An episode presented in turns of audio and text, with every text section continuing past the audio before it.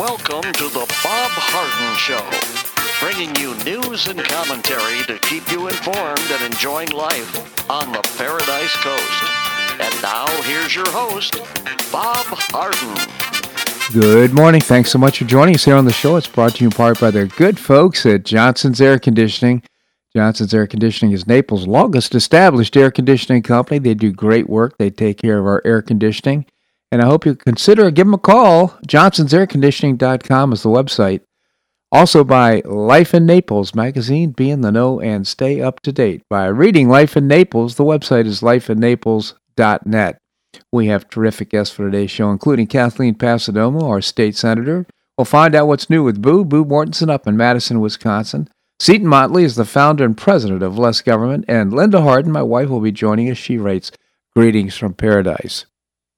It was October the 19th, and on this day in 1781, hopelessly trapped at Yorktown, Virginia, British General Lord Cornwallis surrendered 8,000 British troops and seamen to larger Franco American force, effectively bringing an end to the American Revolution. That's just unbelievable. 1781. Lord Cornwallis was one of the most capable British generals of the American Revolution. In 1776, he drove General George Washington's Patriots forces out of New Jersey, and in 1780, he won a stunning victory over General Horatio Gates' Patriot Army at Camden, South Carolina. Cornwallis' subsequent invasion of North Carolina was less successful, however, and in April 1781 he led his weary and battered troops towards the Virginia coast where he could maintain seaborne lines of communication with the large British army of General Henry Clinton in New York City. After conducting a series of raids against towns and plantations in Virginia, Cornwallis settled in the tidewater town of Yorktown in August. The British immediately began fortifying the town and adjacent promontory of uh, Gloucester Point across uh, York River. General George Washington instructed the Marquis de Lafayette, who was in Virginia with the American army of around 5,000 men, to block Cornwallis' escape from Yorktown by land. In the meantime, Washington's 2,500 troops in New York were joined by a French army of 4,000 men under Count de Rochambeau. Uh, Washington and Rochambeau made plans to attack Cornwallis with the assistance of a large French fleet under the Count de Grasse on August the 21st. They crossed the Hudson River to march towards Yorktown. Covering 200 miles in 15 days, the Allied force reached the head of the Chesapeake Bay in early September. Meanwhile, a British fleet under Admiral Thomas Graves failed to break French naval superiority at the Battle of uh, Virginia Capes on September the 5th, denying Cornwallis his expected reinforcements. Beginning September the 14th, de Grasse transported Washington and Rochambeau and the men down to Chesapeake to Virginia, where they joined Lafayette and completed encirclement of uh, Yorktown on September the 28th. De Grasse landed another 3,000 French troops carried by his fleet. During the first two weeks in October, the 14,000 Franco American troops gradually overcame the fortified British positions with the aid of de Grasse's warship. The large British uh, fleet carried 7,000 men out to rescue Cornwallis, but it was too late. October the 19th, General Cornwallis surrendered 7,087 officers and men, 900 seamen, 144 cannons, 15 galleys, a frigate, and 30 transport ships. Pleading illness, he did not attend the surrender ceremony, but his second in command, General George Charles O'Hara, carried Cornwallis' sword to the American and French commanders. At the British and Hessian troops marched out to surrender, uh, the British bands played the song The World Turned Upside Down. Although the war persisted on the high seas and in other theaters, the Patriot Army victory was at Yorktown, effectively ending the fighting in the American colonies. Peace negotiations began in 1782, and on September the 3rd, September 3rd, 1783, the Treaty of Paris was signed, formally recognizing the United States as a free and independent nation after eight years of war. What a story!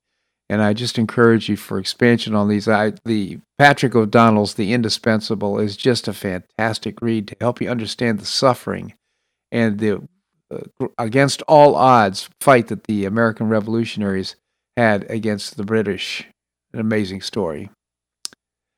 Patrick O'Donnell, The Indispensables. It may be getting more expensive to live, but Southwest Florida remains at the top of the best places to retire in the country based on the latest research by U.S. News and World Report. The state's metros led the way in the annual findings released this morning by the magazine, with the first four in order. Sarasota came in number one, Naples second, Daytona Beach, and then Melbourne. Sarasota edged out Naples for the number one spot, largely due to Sarasota having more affordable housing than Naples. Fort Myers Cape Coral was right on their heels at number seven, just behind Tampa Bay, and Port St. Lucie clocked in at number eight, Pensacola at number 10, Lakeland at number 12, Ocala at 16, and Orlando at 18. Florida dominates this year's ranks of the best places to retire, taking eight of the top 10 spots on the list, said Brandon, who also looked at murder, theft, and vandalism as part of the study that solidified the top two spots. We did see that Sarasota and Naples have lower crime rates than some other parts of Florida. so, congratulations if you're living on the Paradise Coast. Great place to live. And this uh, report from the New Year's uh, U.S. News and World Report demonstrates that. Collier County reported fewer coronavirus cases in the week ending uh, Sunday, adding 252 new cases. That's down nearly 36% from the previous week's tally of 392. Florida ranked 48th among the states where coronavirus was spreading the fastest on a per person basis. That means they're second from the bottom. It's growing more slowly than 47 other states in the nation. A U.S. New, uh, Today network analysis of Johns Hopkins University data shows in the latest week, coronavirus cases in the United States decreased 9.7% from the week before, uh, with uh, 6.45% of the country's population. Florida has 3.17% of the country's cases in the last week. Across the country, 12 states had more cases in the latest week than they did the week before.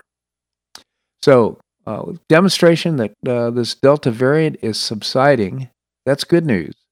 Hopefully, there won't be something to follow, and this will all go away. Wouldn't that be wonderful? Well, Colin Powell, the trailblazing military commander and first black Secretary of State uh, career, was defined in part by America's two wars with Iraq, died Monday of COVID 19 related complications. He reportedly had been diagnosed with multiple myeloma, a form of blood cancer that makes it difficult to fight infections. Powell was 84. He was born in New York City to Jamaican immigrants, served for four U.S. presidents, and rose to become the first African American and youngest chairman of Joint Chiefs of Staff, the nation's highest ranking military officer.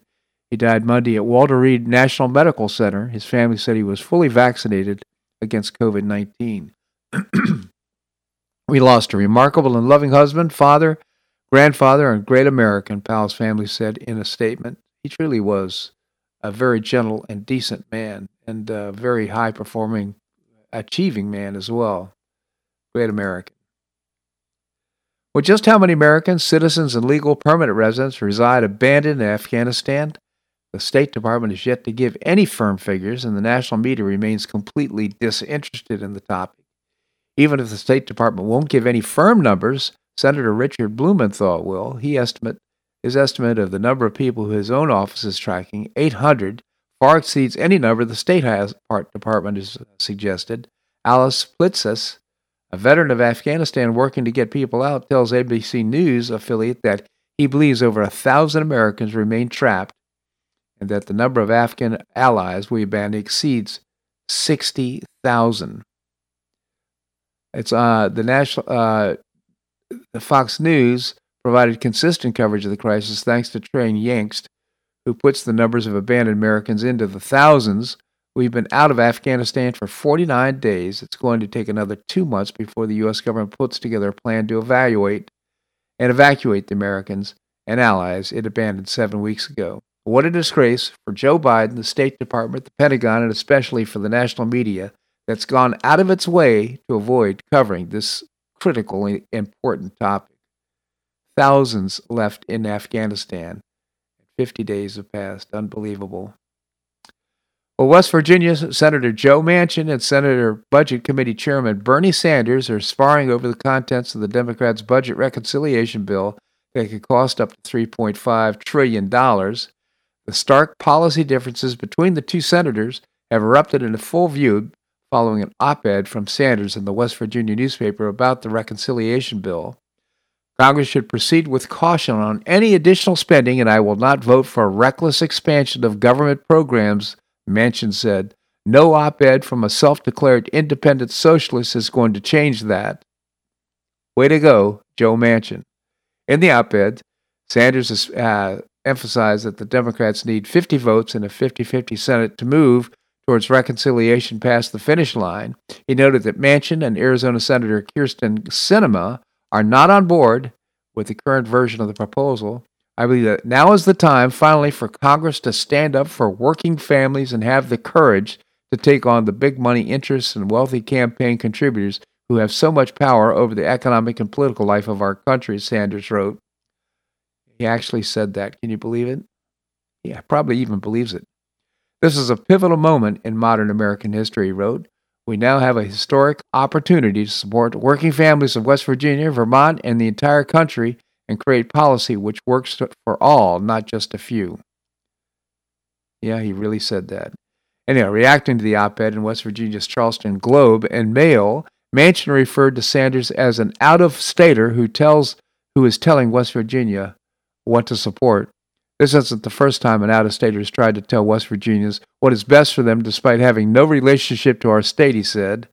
Manchin has reportedly informed the White House that he wants a work requirement attached to the child credit in a reconciliation bill along with a 60,000 income cap per household. These proposals are drawing criticism from progressives such as New York Representative Mondaire Jones. And it goes on, but you can imagine the content of this conversation.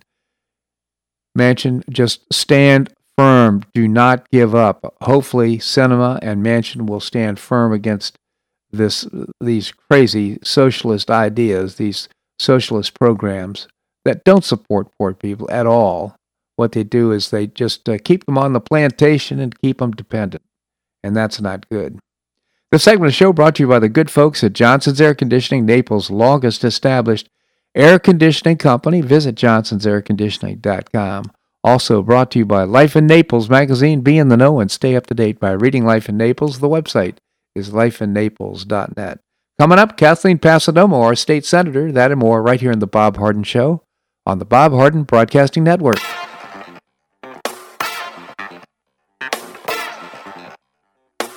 Stay tuned for more of The Bob Harden Show here on the Bob Harden Broadcasting Network.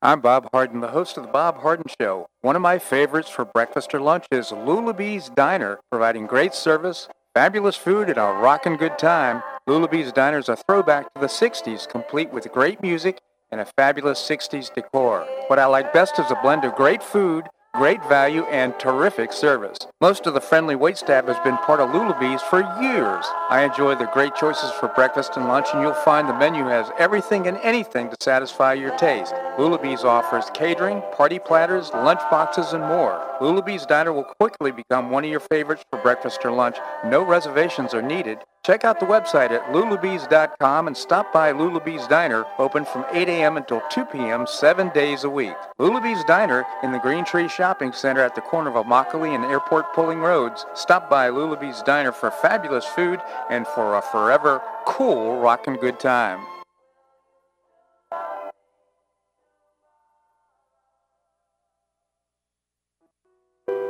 Did you know St. Matthew's House operates the only emergency homeless shelters in Collier County?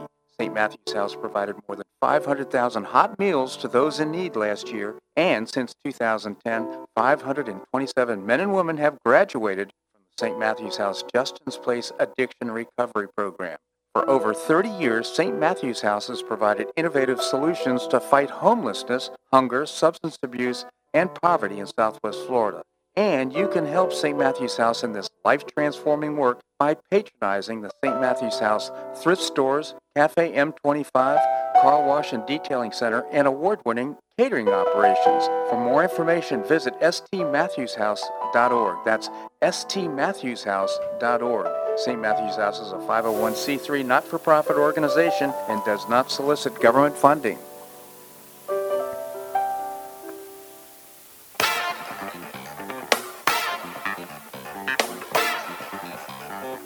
Welcome back to the Bob Harden Show.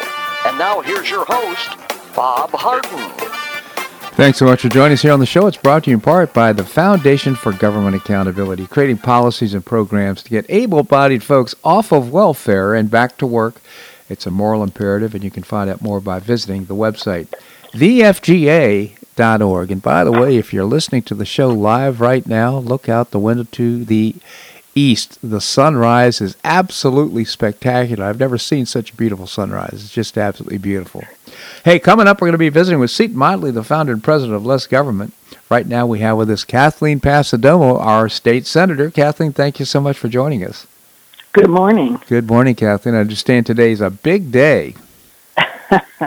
yes, I'm in. I'm in Tallahassee, and uh, our Republican caucus is meeting this afternoon, and um, if all goes well, I'll be unanimously selected to uh, be the Senate president uh, starting next November after the election.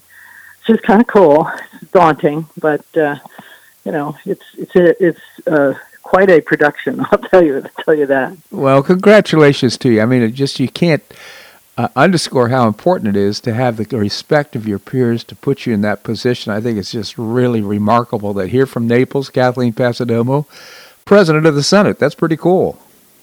Well, yeah, and what's um, almost more um, compelling is that there have only been two women presidents in the history of the state.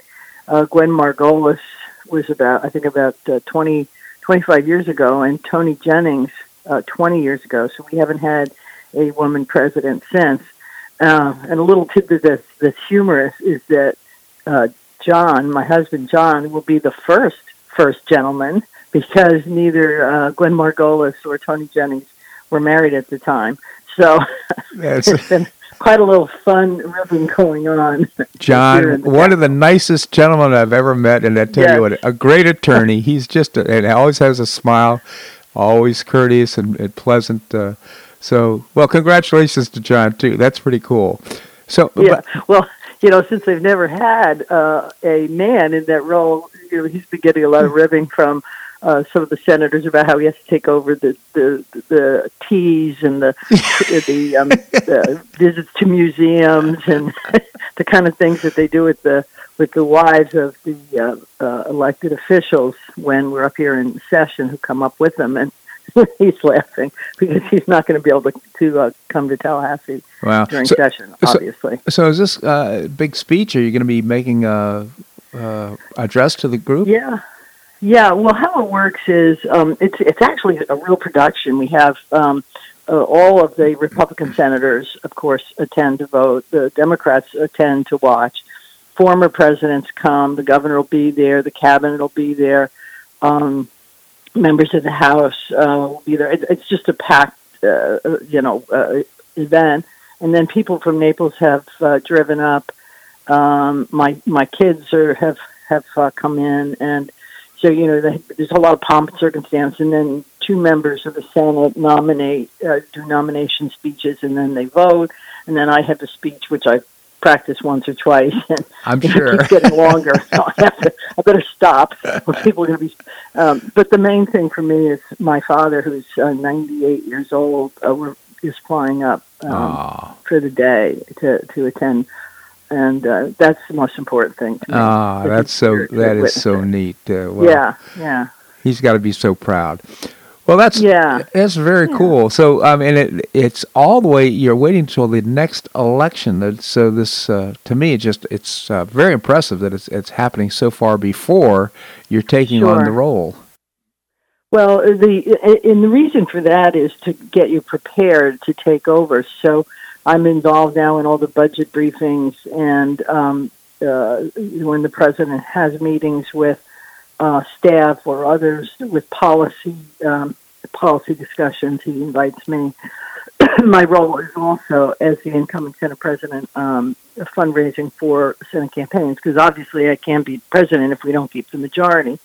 So I, which is you know you and I have talked about how I'm not in, in Naples much because I'm busy running around the state um, mm-hmm. raising money for Senate campaigns.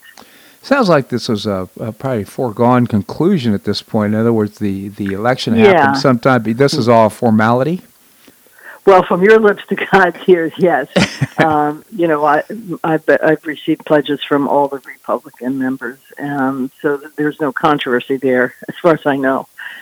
but uh, of course, we have to keep the majority, and we have uh, 24 Republicans out of 40. So, um, you know, we feel pretty confident. And with since this midterm election, there'll be a lot. I think a lot of uh, more Republican voters out there. So I feel pretty confident, but I'm not going to let my guard down. I'm going to keep going. Absolutely, Kathleen. Well, that's just just really cool. And by just underscoring the importance that uh, I read that when uh, Obama was first elected in 2008, there were 700,000 more Democrat registered voters in Florida than there were Republicans. And I believe by the end of the year, they say that there will be more Republican voters, yes. registered Republican voters, than Democrats. So, uh, yeah, we've been doing a, a lot of um, uh, registration outreach. Uh, the governor put together a, a, task force, a team, and uh, you know I serve on it with Speaker Designate Renner from the House, and uh, they're doing a lot of good work uh, getting uh, reg- and a lot of the people that are currently registered as Democrats are not. You know, you'd think if they were dissatisfied, they'd just go NPA or independent, but they are registering as Republican. So uh, we'll see how that pans out over the next year. Absolutely. So, uh, any breaking news in terms of the next legislative session? Or you're also doing some committee work up there. Yeah, um, the committees haven't yet started looking at bills. Most of it is presentations from agencies for their budget requests. Um, you know, there's there's been a lot of there's a lot of need uh, and and determination on how we're spending the federal do- uh, stimulus dollars uh, because those are one-time um, infusions, and uh, in Florida, like other states, has those funds. Even even if we didn't think it was necessary, we're uh, you know we're not going to send it back. So we're we're looking at infrastructure type projects uh, that that are one-shot deals. So they're not you know hiring yeah. people that we won't have the money for in the future. So those are the kind of things we're doing. Outstanding. Kathleen Passidomo, again, our state senator, soon to be uh, Senate president of the uh, state legislature, state senate in uh, Tallahassee. Kathleen, I just genuinely appreciate uh, your commentary in the show. Congratulations to you, and thanks so much for joining us. Thank you, and have a great day. You as well. Thank you. All right, coming up, we're going to visit with Boo Mortenson. We're going to find out what's new with Boo in Madison, Wisconsin. That and more right here in the Bob Harden Show on the Bob Harden Broadcasting Network.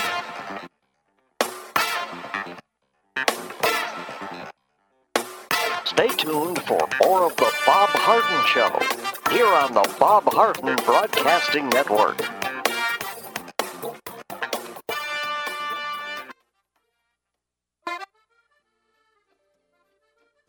Blue Provence Restaurant is a favorite dining destination for many Neapolitans, including Linda and myself. Blue Provence, located in a historic building in the heart of Old Naples at Crayton Cove, offers a mix of French bistro cooking with bold, fresh Floridian flavors.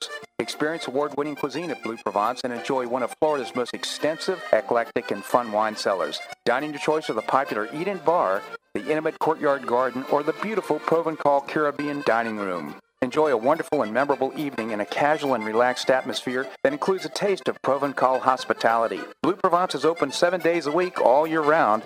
Visit BlueProvenceNaples.com for reservations, everyday specials, and coming events. That's BlueProvenceNaples.com or call 261 8239. That's 261 8239. Blue Provence French Restaurant in the heart of Old Naples.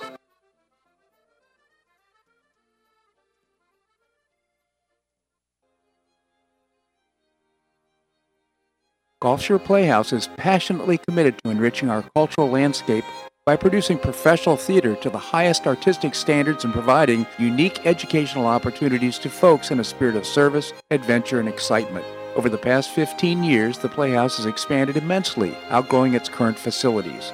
With dreams of expanding even further in order to better serve the community, broaden the economic impact, and strengthen the cultural fabric of our region, it's time to build and move into a new home. A 44,000 square foot state of the art theater and education center will be built on three acres at the corner of First Avenue South and Goodlette Frank Road, allowing Gulf Shore Playhouse to achieve those dreams. To find out more about Gulf Shore Playhouse, this state of the art performing arts center, and about the season's exciting productions, visit GulfShorePlayhouse.org. That's GulfShorePlayhouse.org. We'll see you at the show.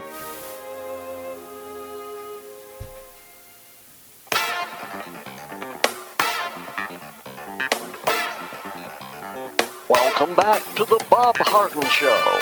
And now here's your host, Bob Harden. Thanks so much for joining us here on the show. It's brought to you in part by Gulf Shore Playhouse. Not only building this wonderful performing arts center in downtown Naples, but bringing you professional New York style theater at its very best. Great plays and productions coming up. You can visit, find out more and get tickets by visiting the website gulfshoreplayhouse.org. Coming up, we're going to visit with Seton Motley, the founder and president of Less Government. Right now, it's time to find out what's new with Boo. Boo Mortenson up in Madison, Wisconsin. Boo, thank you so much for joining us. Oh, it's my pleasure. You know, I, I have to say, Bob, that, you know, Christmas, Halloween, the holidays are all coming up upon us fast. And I was struck by a radio show that I was listening to where they said in the state of California, of course it would be California, they have said that the toy aisles of Target and Walmart have to become gender neutral. So right now, if you go down a toy aisle for predominantly girls' toys, a lot of the aisle is pink, mm-hmm. and the mm-hmm. packaging is pink. Uh, a lot of pink. Boys, it's more blue, action figures, trucks, airplanes, that sort of thing. And now they have a mandate that you they have to become gender neutral. And I thought, oh my God, because, you know, when you look for toys, it's if you've got a granddaughter or a daughter, you go in the pink aisle. You never think about it. I don't. Uh-huh. Apparently, can't do that anymore. Now they say that research shows that gender specific toys uh, uh, stunt can stunt a child's emotional and psychological growth. Say that again, Boo. Really? Uh, so okay, gender specific toys, mm-hmm. like say Batman, mm-hmm. can stunt a child's emotional and psychological growth. You know, Boo, this is uh, sounds so absurd to me. Yeah, stuff happens to people, and it affects everybody in just a different way. I mean, you, you find out that the governor of Maine is a good example. The guy uh, was ended up uh, his his dad was an alcoholic and beat him all the time when he was drunk, and he ended up running away from home when he was 12 years old. He was homeless until his adult life, uh, you know, and and you know he's he's a totally great guy and, and doing a great job as guy. He he was governor. He's, he's running for reelection now, but. Uh, and the same people going, uh, somebody else going through that same experience can have a totally different outcome. I mean, it can just be absolutely uh, I just don't buy into the fact that stuff creates reactions in people. I believe people in process things in, in different ways. You know, it's so fascinating to me. First of all, let me give you an idea of the scope of this. The toy industry is a $22 billion industry. So it's big. Yeah. Now, already, Disney is, there are no longer boy and girl designations on Disney Halloween costumes. Wow. They're labeled for kids.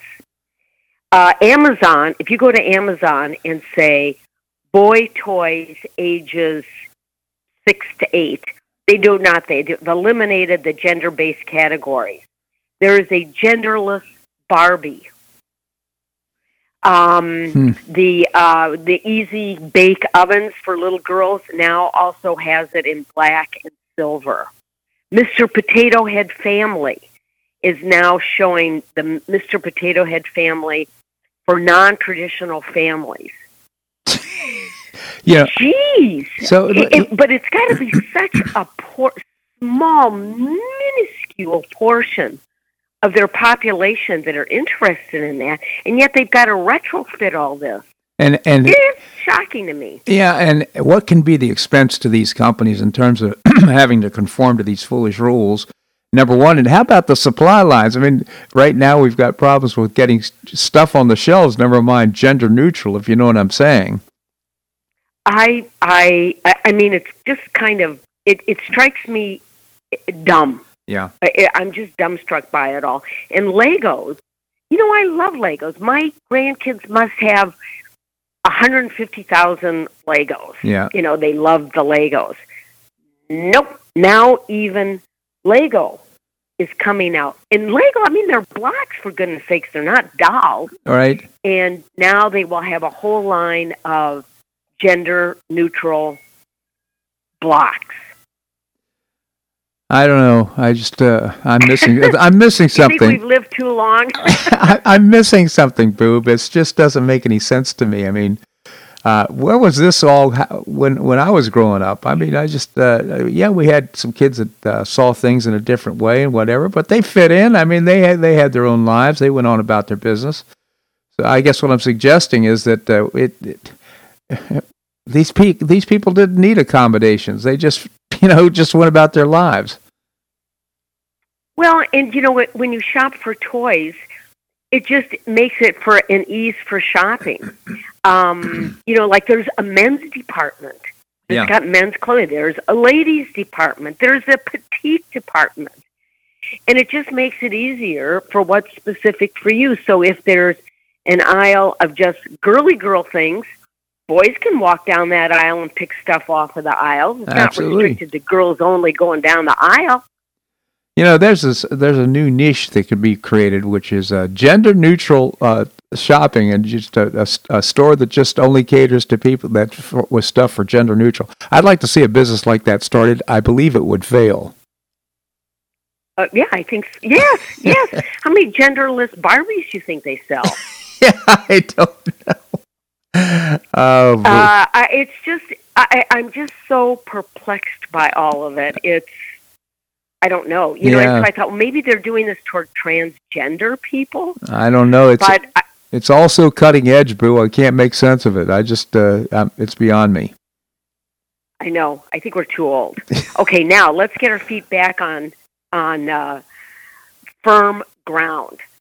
A friend of mine was going down to Florida, and she said, "Well, I don't have a car, but I'm going to rent a car." And I was like, "Whoa, boy! I'll tell you, cars are so expensive to rent anywhere right now." If you can get she one, said, if you can "E- get one, exactly. If you can get one, and she says, "Oh no." She said there are programs out there. One is called Turbo. I went on the website, and it's car sharing. It's just like Airbnbs, only for cars. wow. So if you're going to Miami and you want to rent a Fiat, you can rent a Fiat for 29 bucks a day. You're kidding. So, what is the Nope. name of the company? Turbo. Turbo. T U R B O. Yeah, it's the largest one. Uh-huh. Wow. They're all over the United States and in Canada and uh, London. Whereas if you want to rent a Maserati, which would fit wonderfully in your experience in Miami, a Maserati is $77 a day. Wow. And you pick out how many days you want to rent it, whether or not you want a stick or a standard, uh, and you pick it up at the airport. They meet you at the airport. No Bada bing. That is just so interesting. I've got so many questions swirling around it, uh, mainly aligned to risk. You know, who cover what happens if there's an accident? You know, all those types of questions. But uh, they're private owners. Apparently, you're saying that these people have the car and they uh, they're gonna they're willing to rent it out for a, a period of time. They probably have some special. Who who provides the insurance for it?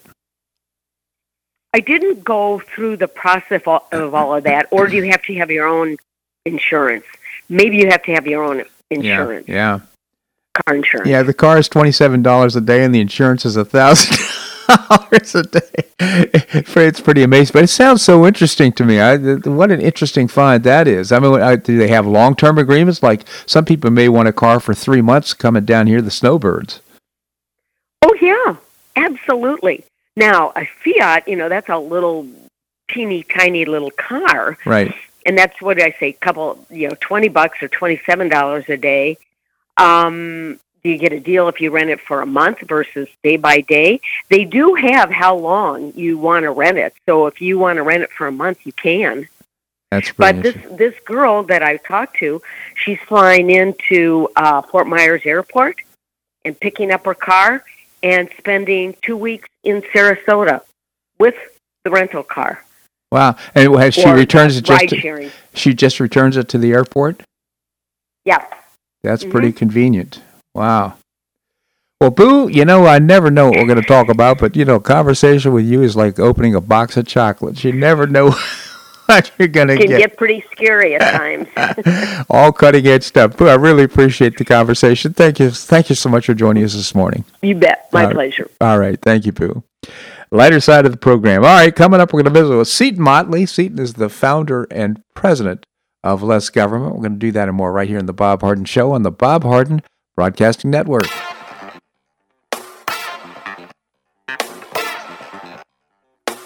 Stay tuned for more of the Bob Harden Show here on the Bob Harden Broadcasting Network.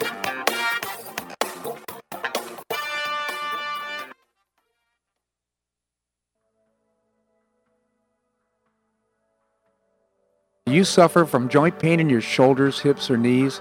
I was suffering from debilitating pain in my knees. On a referral, I saw Dr. George Markovich with the Institute for Orthopedic Surgery and Sports Medicine. He successfully treated my symptoms and pain for several months. Finally, having exhausted all alternatives for pain management, Dr. Markovich and I agreed that surgery was my best alternative. Dr. Markovich replaced both of my knees in 2006, and I now have full range of motion in both knees, and I have no pain. I now play golf and exercise free of debilitating pain in my knees. Don't suffer needlessly with joint pain. Call orthopedic surgeon Dr. George Markovich with the Institute for Orthopedic Surgery and Sports Medicine at 482 5399. That's 482 5399. He did a great job for me and he'll help you too.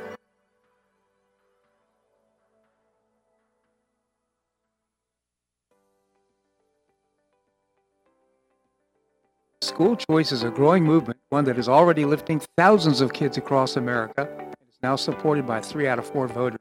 The Optima Foundation, a 501c3 nonprofit, was founded to support the establishment and expansion of superior schools of choice. Optima's goal is the successful launch of Hillsdale College, classical academies, and other schools of excellence, serving kindergarten through 12th grade. The mission is to train the minds and improve the hearts of young people through content rich classical education in the liberal arts and sciences with instruction in the principles of moral character and civic virtue. A terrific product of the process, Naples Classical Academy opened this fall and a classical virtual school, Optima Classical Academy, will open in 2022. Find out more by visiting optimaed.org. Help children in Florida optimize their education opportunities. Visit www.optimaed.org.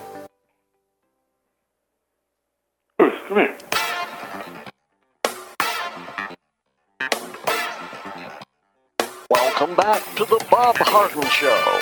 And now here's your host, Bob Harden. Thanks so much for joining us here on the show. We're providing you news and commentary rooted in a commitment to individual liberty, personal responsibility, limited government, and the rule of law. Coming up, we're going to be visiting with Linda Harden. She's the author of Greetings from Paradise. Right now, we have with us Seton Motley. Seton is the founder and president of Less Government. Seton, thank you so much for joining us. Good morning, sir. Good morning, Seton. Tell us about Less Government. Yeah, we exist to reduce the size, scope, and sphere of influence of government, and probably eight people in D.C. do too. yeah, it's a, it's a shrinking market, isn't it? Unbelievable. But uh, you wrote Yeah. you wrote a piece which was pretty fascinating. Why don't Republicans know D.C. and Democrats are lying about internet access? Maybe you can tell us about it.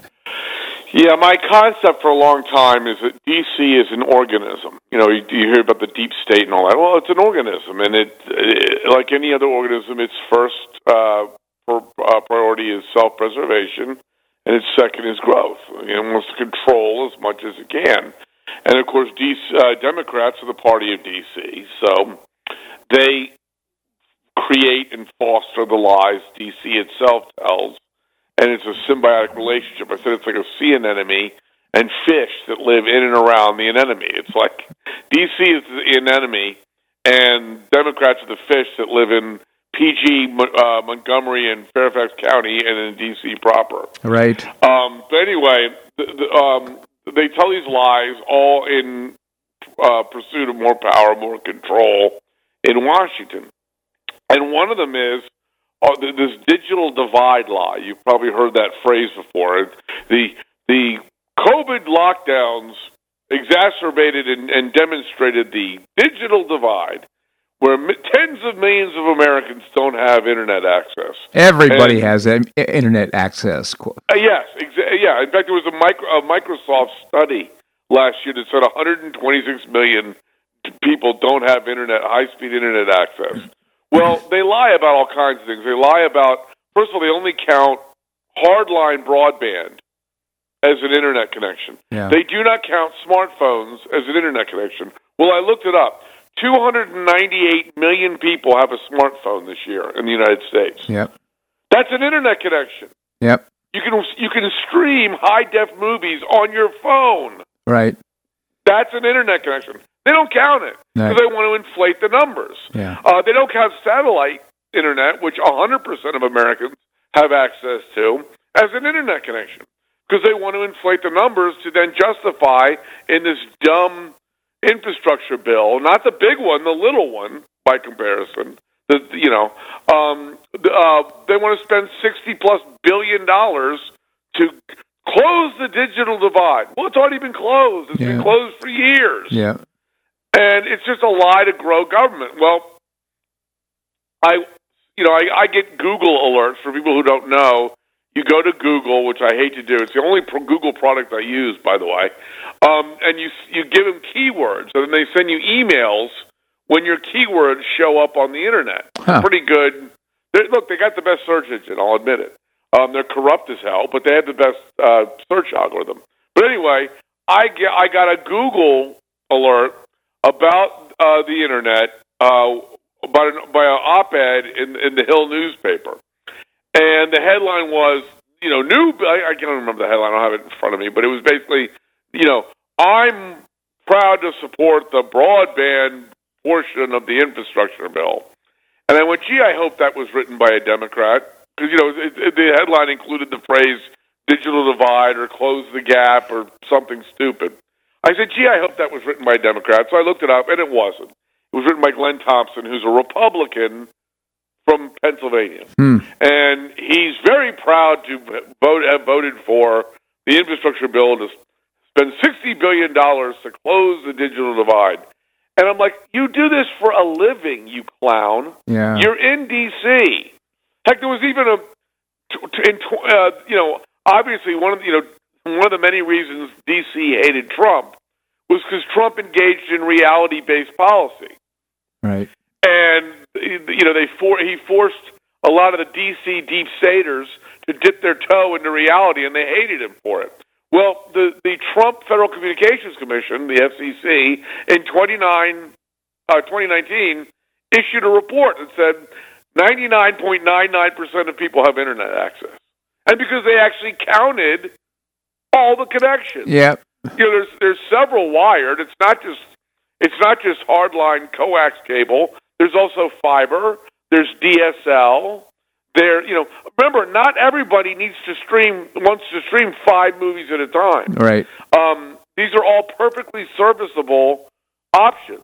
Um, but they but they counted DSL. They even counted dial-up, although very very few people have dial-up anymore. But they also counted cell phones. They counted satellite. You know, they counted all the options people have to connect to the internet, and, and arrived at the number ninety nine point nine nine percent of people have access Right. which puts the lie to this entire process.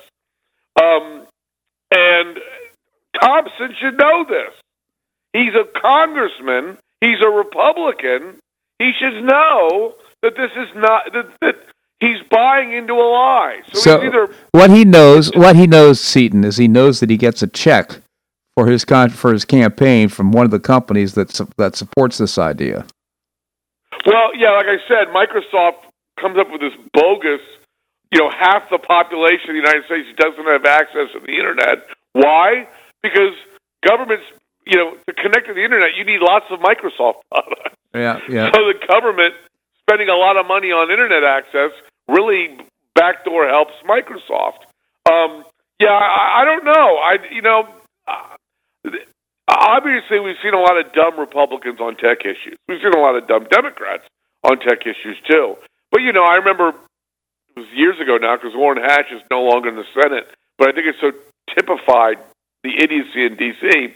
He he's questioning Zuckerberg, the head of Facebook, and he before his question, you know how they always pontificate before they get around to their question. Yeah. He bragged that he was the re- Republican lead on the Senate Internet you know committee. That you know I'm the lead on the Senate Internet Committee, and then he asked Zuckerberg, "Your site is free. How do you make money?" Yeah. Uh, and it's like uh, we and Zuckerberg was completely on. No, he was like, uh, "We sell ads, yeah. Senator." He's the head of the Internet Committee. He doesn't understand ad sales on the internet. Yeah. See, Um, you know, so so maybe Thompson is just a completely ignorant boob, and he doesn't do any digging, and he gets, you know, he just re- cursory glances at the headlines talking about the digital divide. Oh, we gotta we gotta close the digital divide. Okay, I'm in sixty billion dollars. yeah. And again, all of these things are available. I've been writing about this lie for years. When I first found out that DC only counted hardline Seton, are you there? I think I just lost Seton Motley, our, our guest. Well, Seton, I, I want to say thank you so much for joining us. Uh, Seton Motley, again, the founder and president of Less Government. I encourage you to visit the website, lessgovernment.org, lessgovernment.org. Okay, coming up, we're going to visit with Linda Harden. Linda is my wife. She's also the author of Greetings from Paradise. We're going to do that and more right here in the Bob Harden Show on the Bob Harden Broadcasting Network.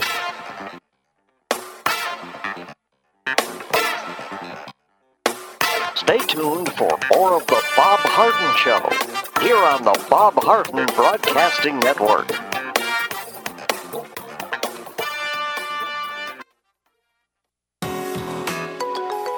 The dining scene in Naples is among the nation's finest. Get a first-hand experience with Naples Culinary Walks. Join a guided food walk with a terrific guide in a small group through elegant Naples neighborhoods known for destination restaurants. In three hours, you'll stop for small plates on your chosen tour. Dining walk choices include morning, afternoon, and evening offerings on Fifth Avenue South, downtown 3rd Street, Waterside, Galleria shops at Vanderbilt, and more. Prices begin at only $46 a person, depending on the tour you select. To find out more and to make a reservation, visit NaplesCulinaryWalks.com. That's NaplesCulinaryWalks.com for a great value and a terrific dining experience.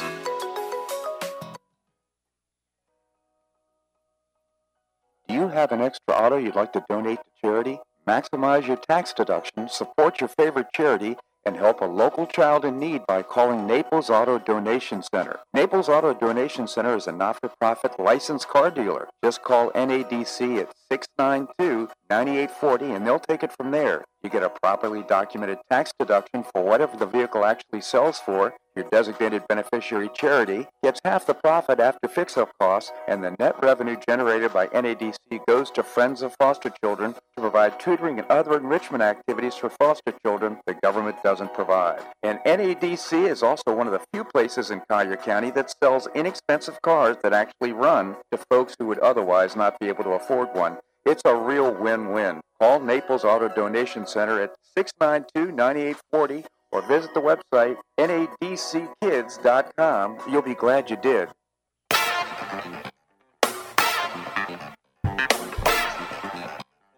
Welcome back to the Bob Harden Show. And now here's your host, Bob Harden. Thanks so much for joining us here on the show. It's brought to you in part by Choice Social. It's a new, refreshing social networking platform. You can download the app by visiting the website choicesocial.us. We have with us Linda Harden. She's my lovely wife. She's also the author of a fantastically popular newsletter she sends out periodically. It's called Greetings from Paradise. Linda, thank you so much for joining us. Morning. Hey, you know, I was kind of shocked to find out that uh, apparently there's chartered flights flying into New York and other places, a landing at 2 or 3 o'clock in the morning filled with illegal immigrants that are dispersed throughout the community. Did you hear about that? Did you see where they're landing? No. Um, Long Island. They're landing in New Jersey, in New York. Um, they're they're dispersing in, in suburbs of New York. Geez, I hope they they um, disperse some of them in, in former Governor Cuomo's backyard. That would be interesting. Yes, it would. But this is so apparently this is a planned program to disperse illegal immigrants throughout the United States, and I don't know where they're going. I mean, are they just dropping them off, or do they become homeless, or what's going on? Do you well, know? I don't know, but but just go back to a week ago. What happened in Naples that that we witnessed, or that was witnessed on Immokalee and 41, that a busload of of uh, immigrants were just dumped off in an unmarked bus, and with their backpacks, and they scattered.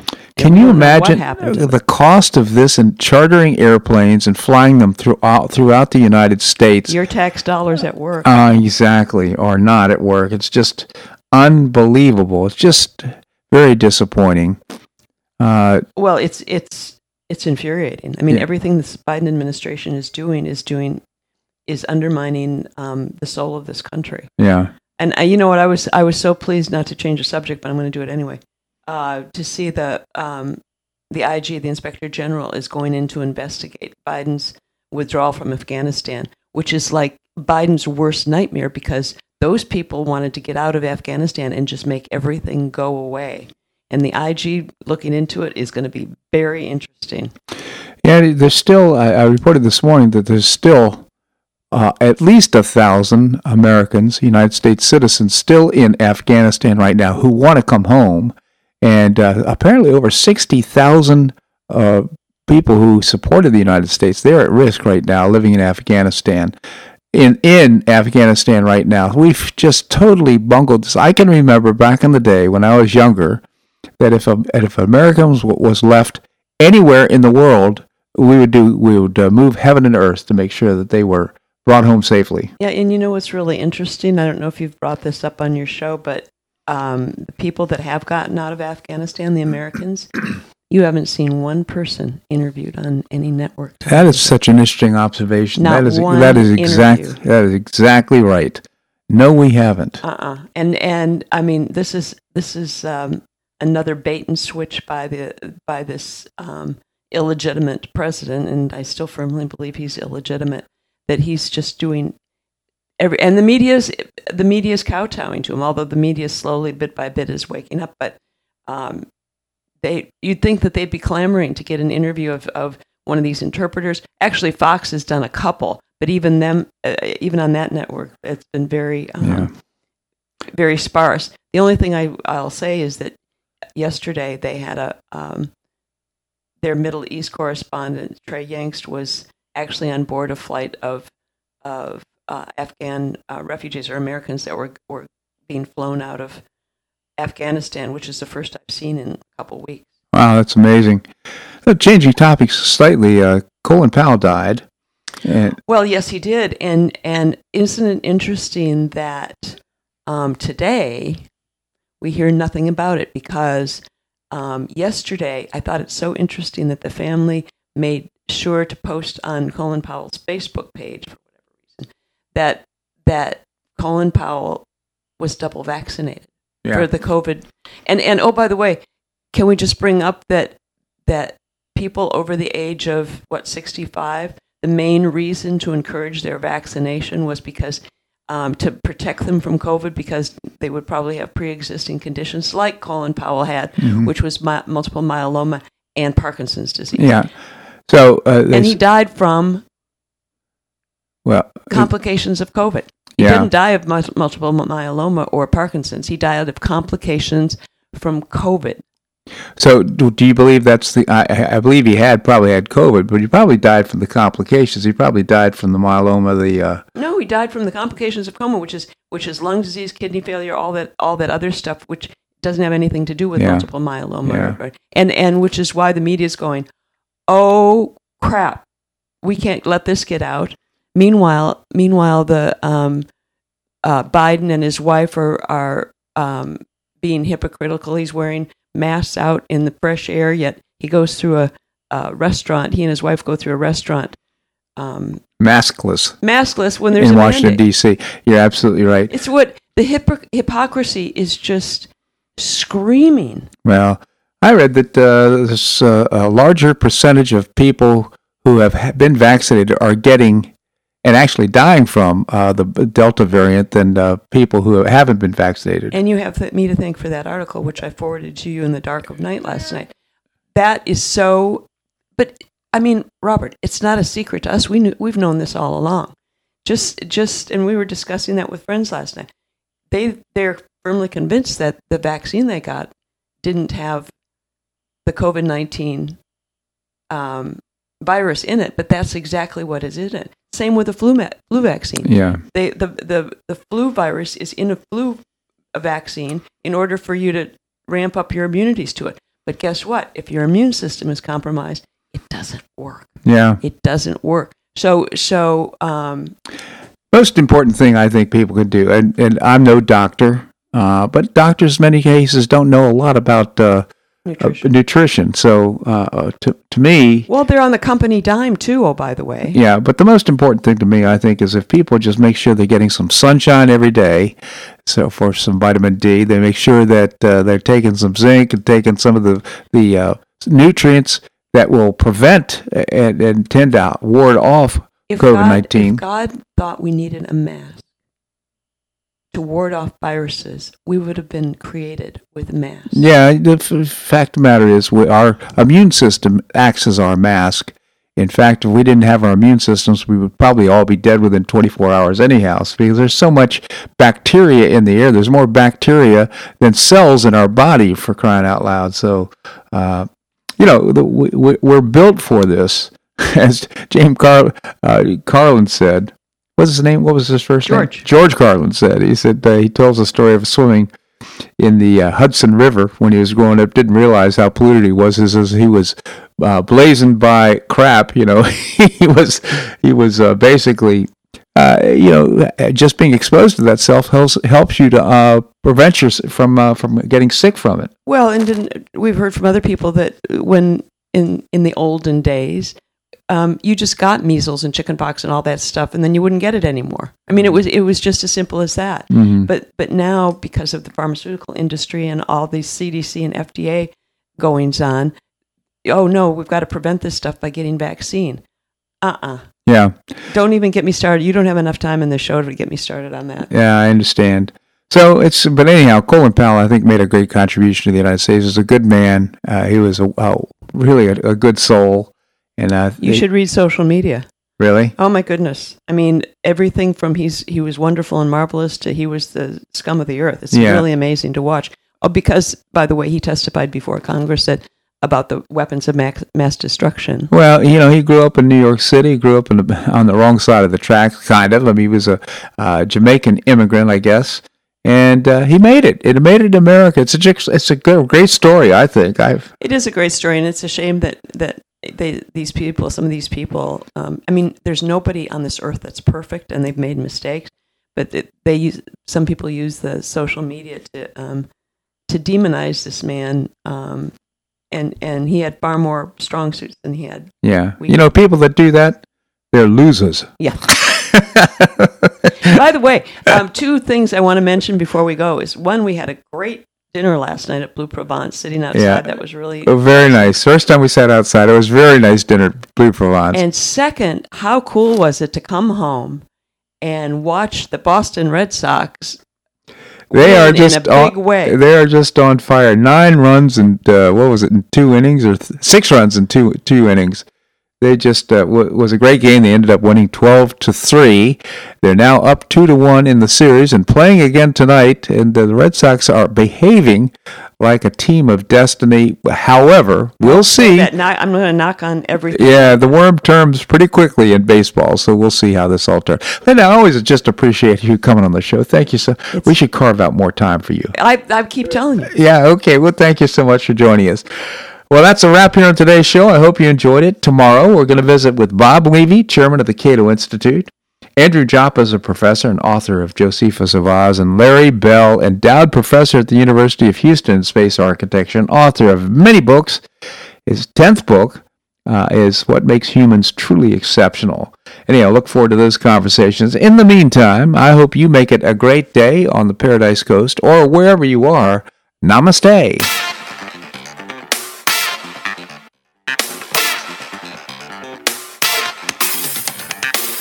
So much for listening to The Bob Harden Show on the Bob Harden Broadcasting Network. For more information and audio files of previous shows, visit www.bobharden.com.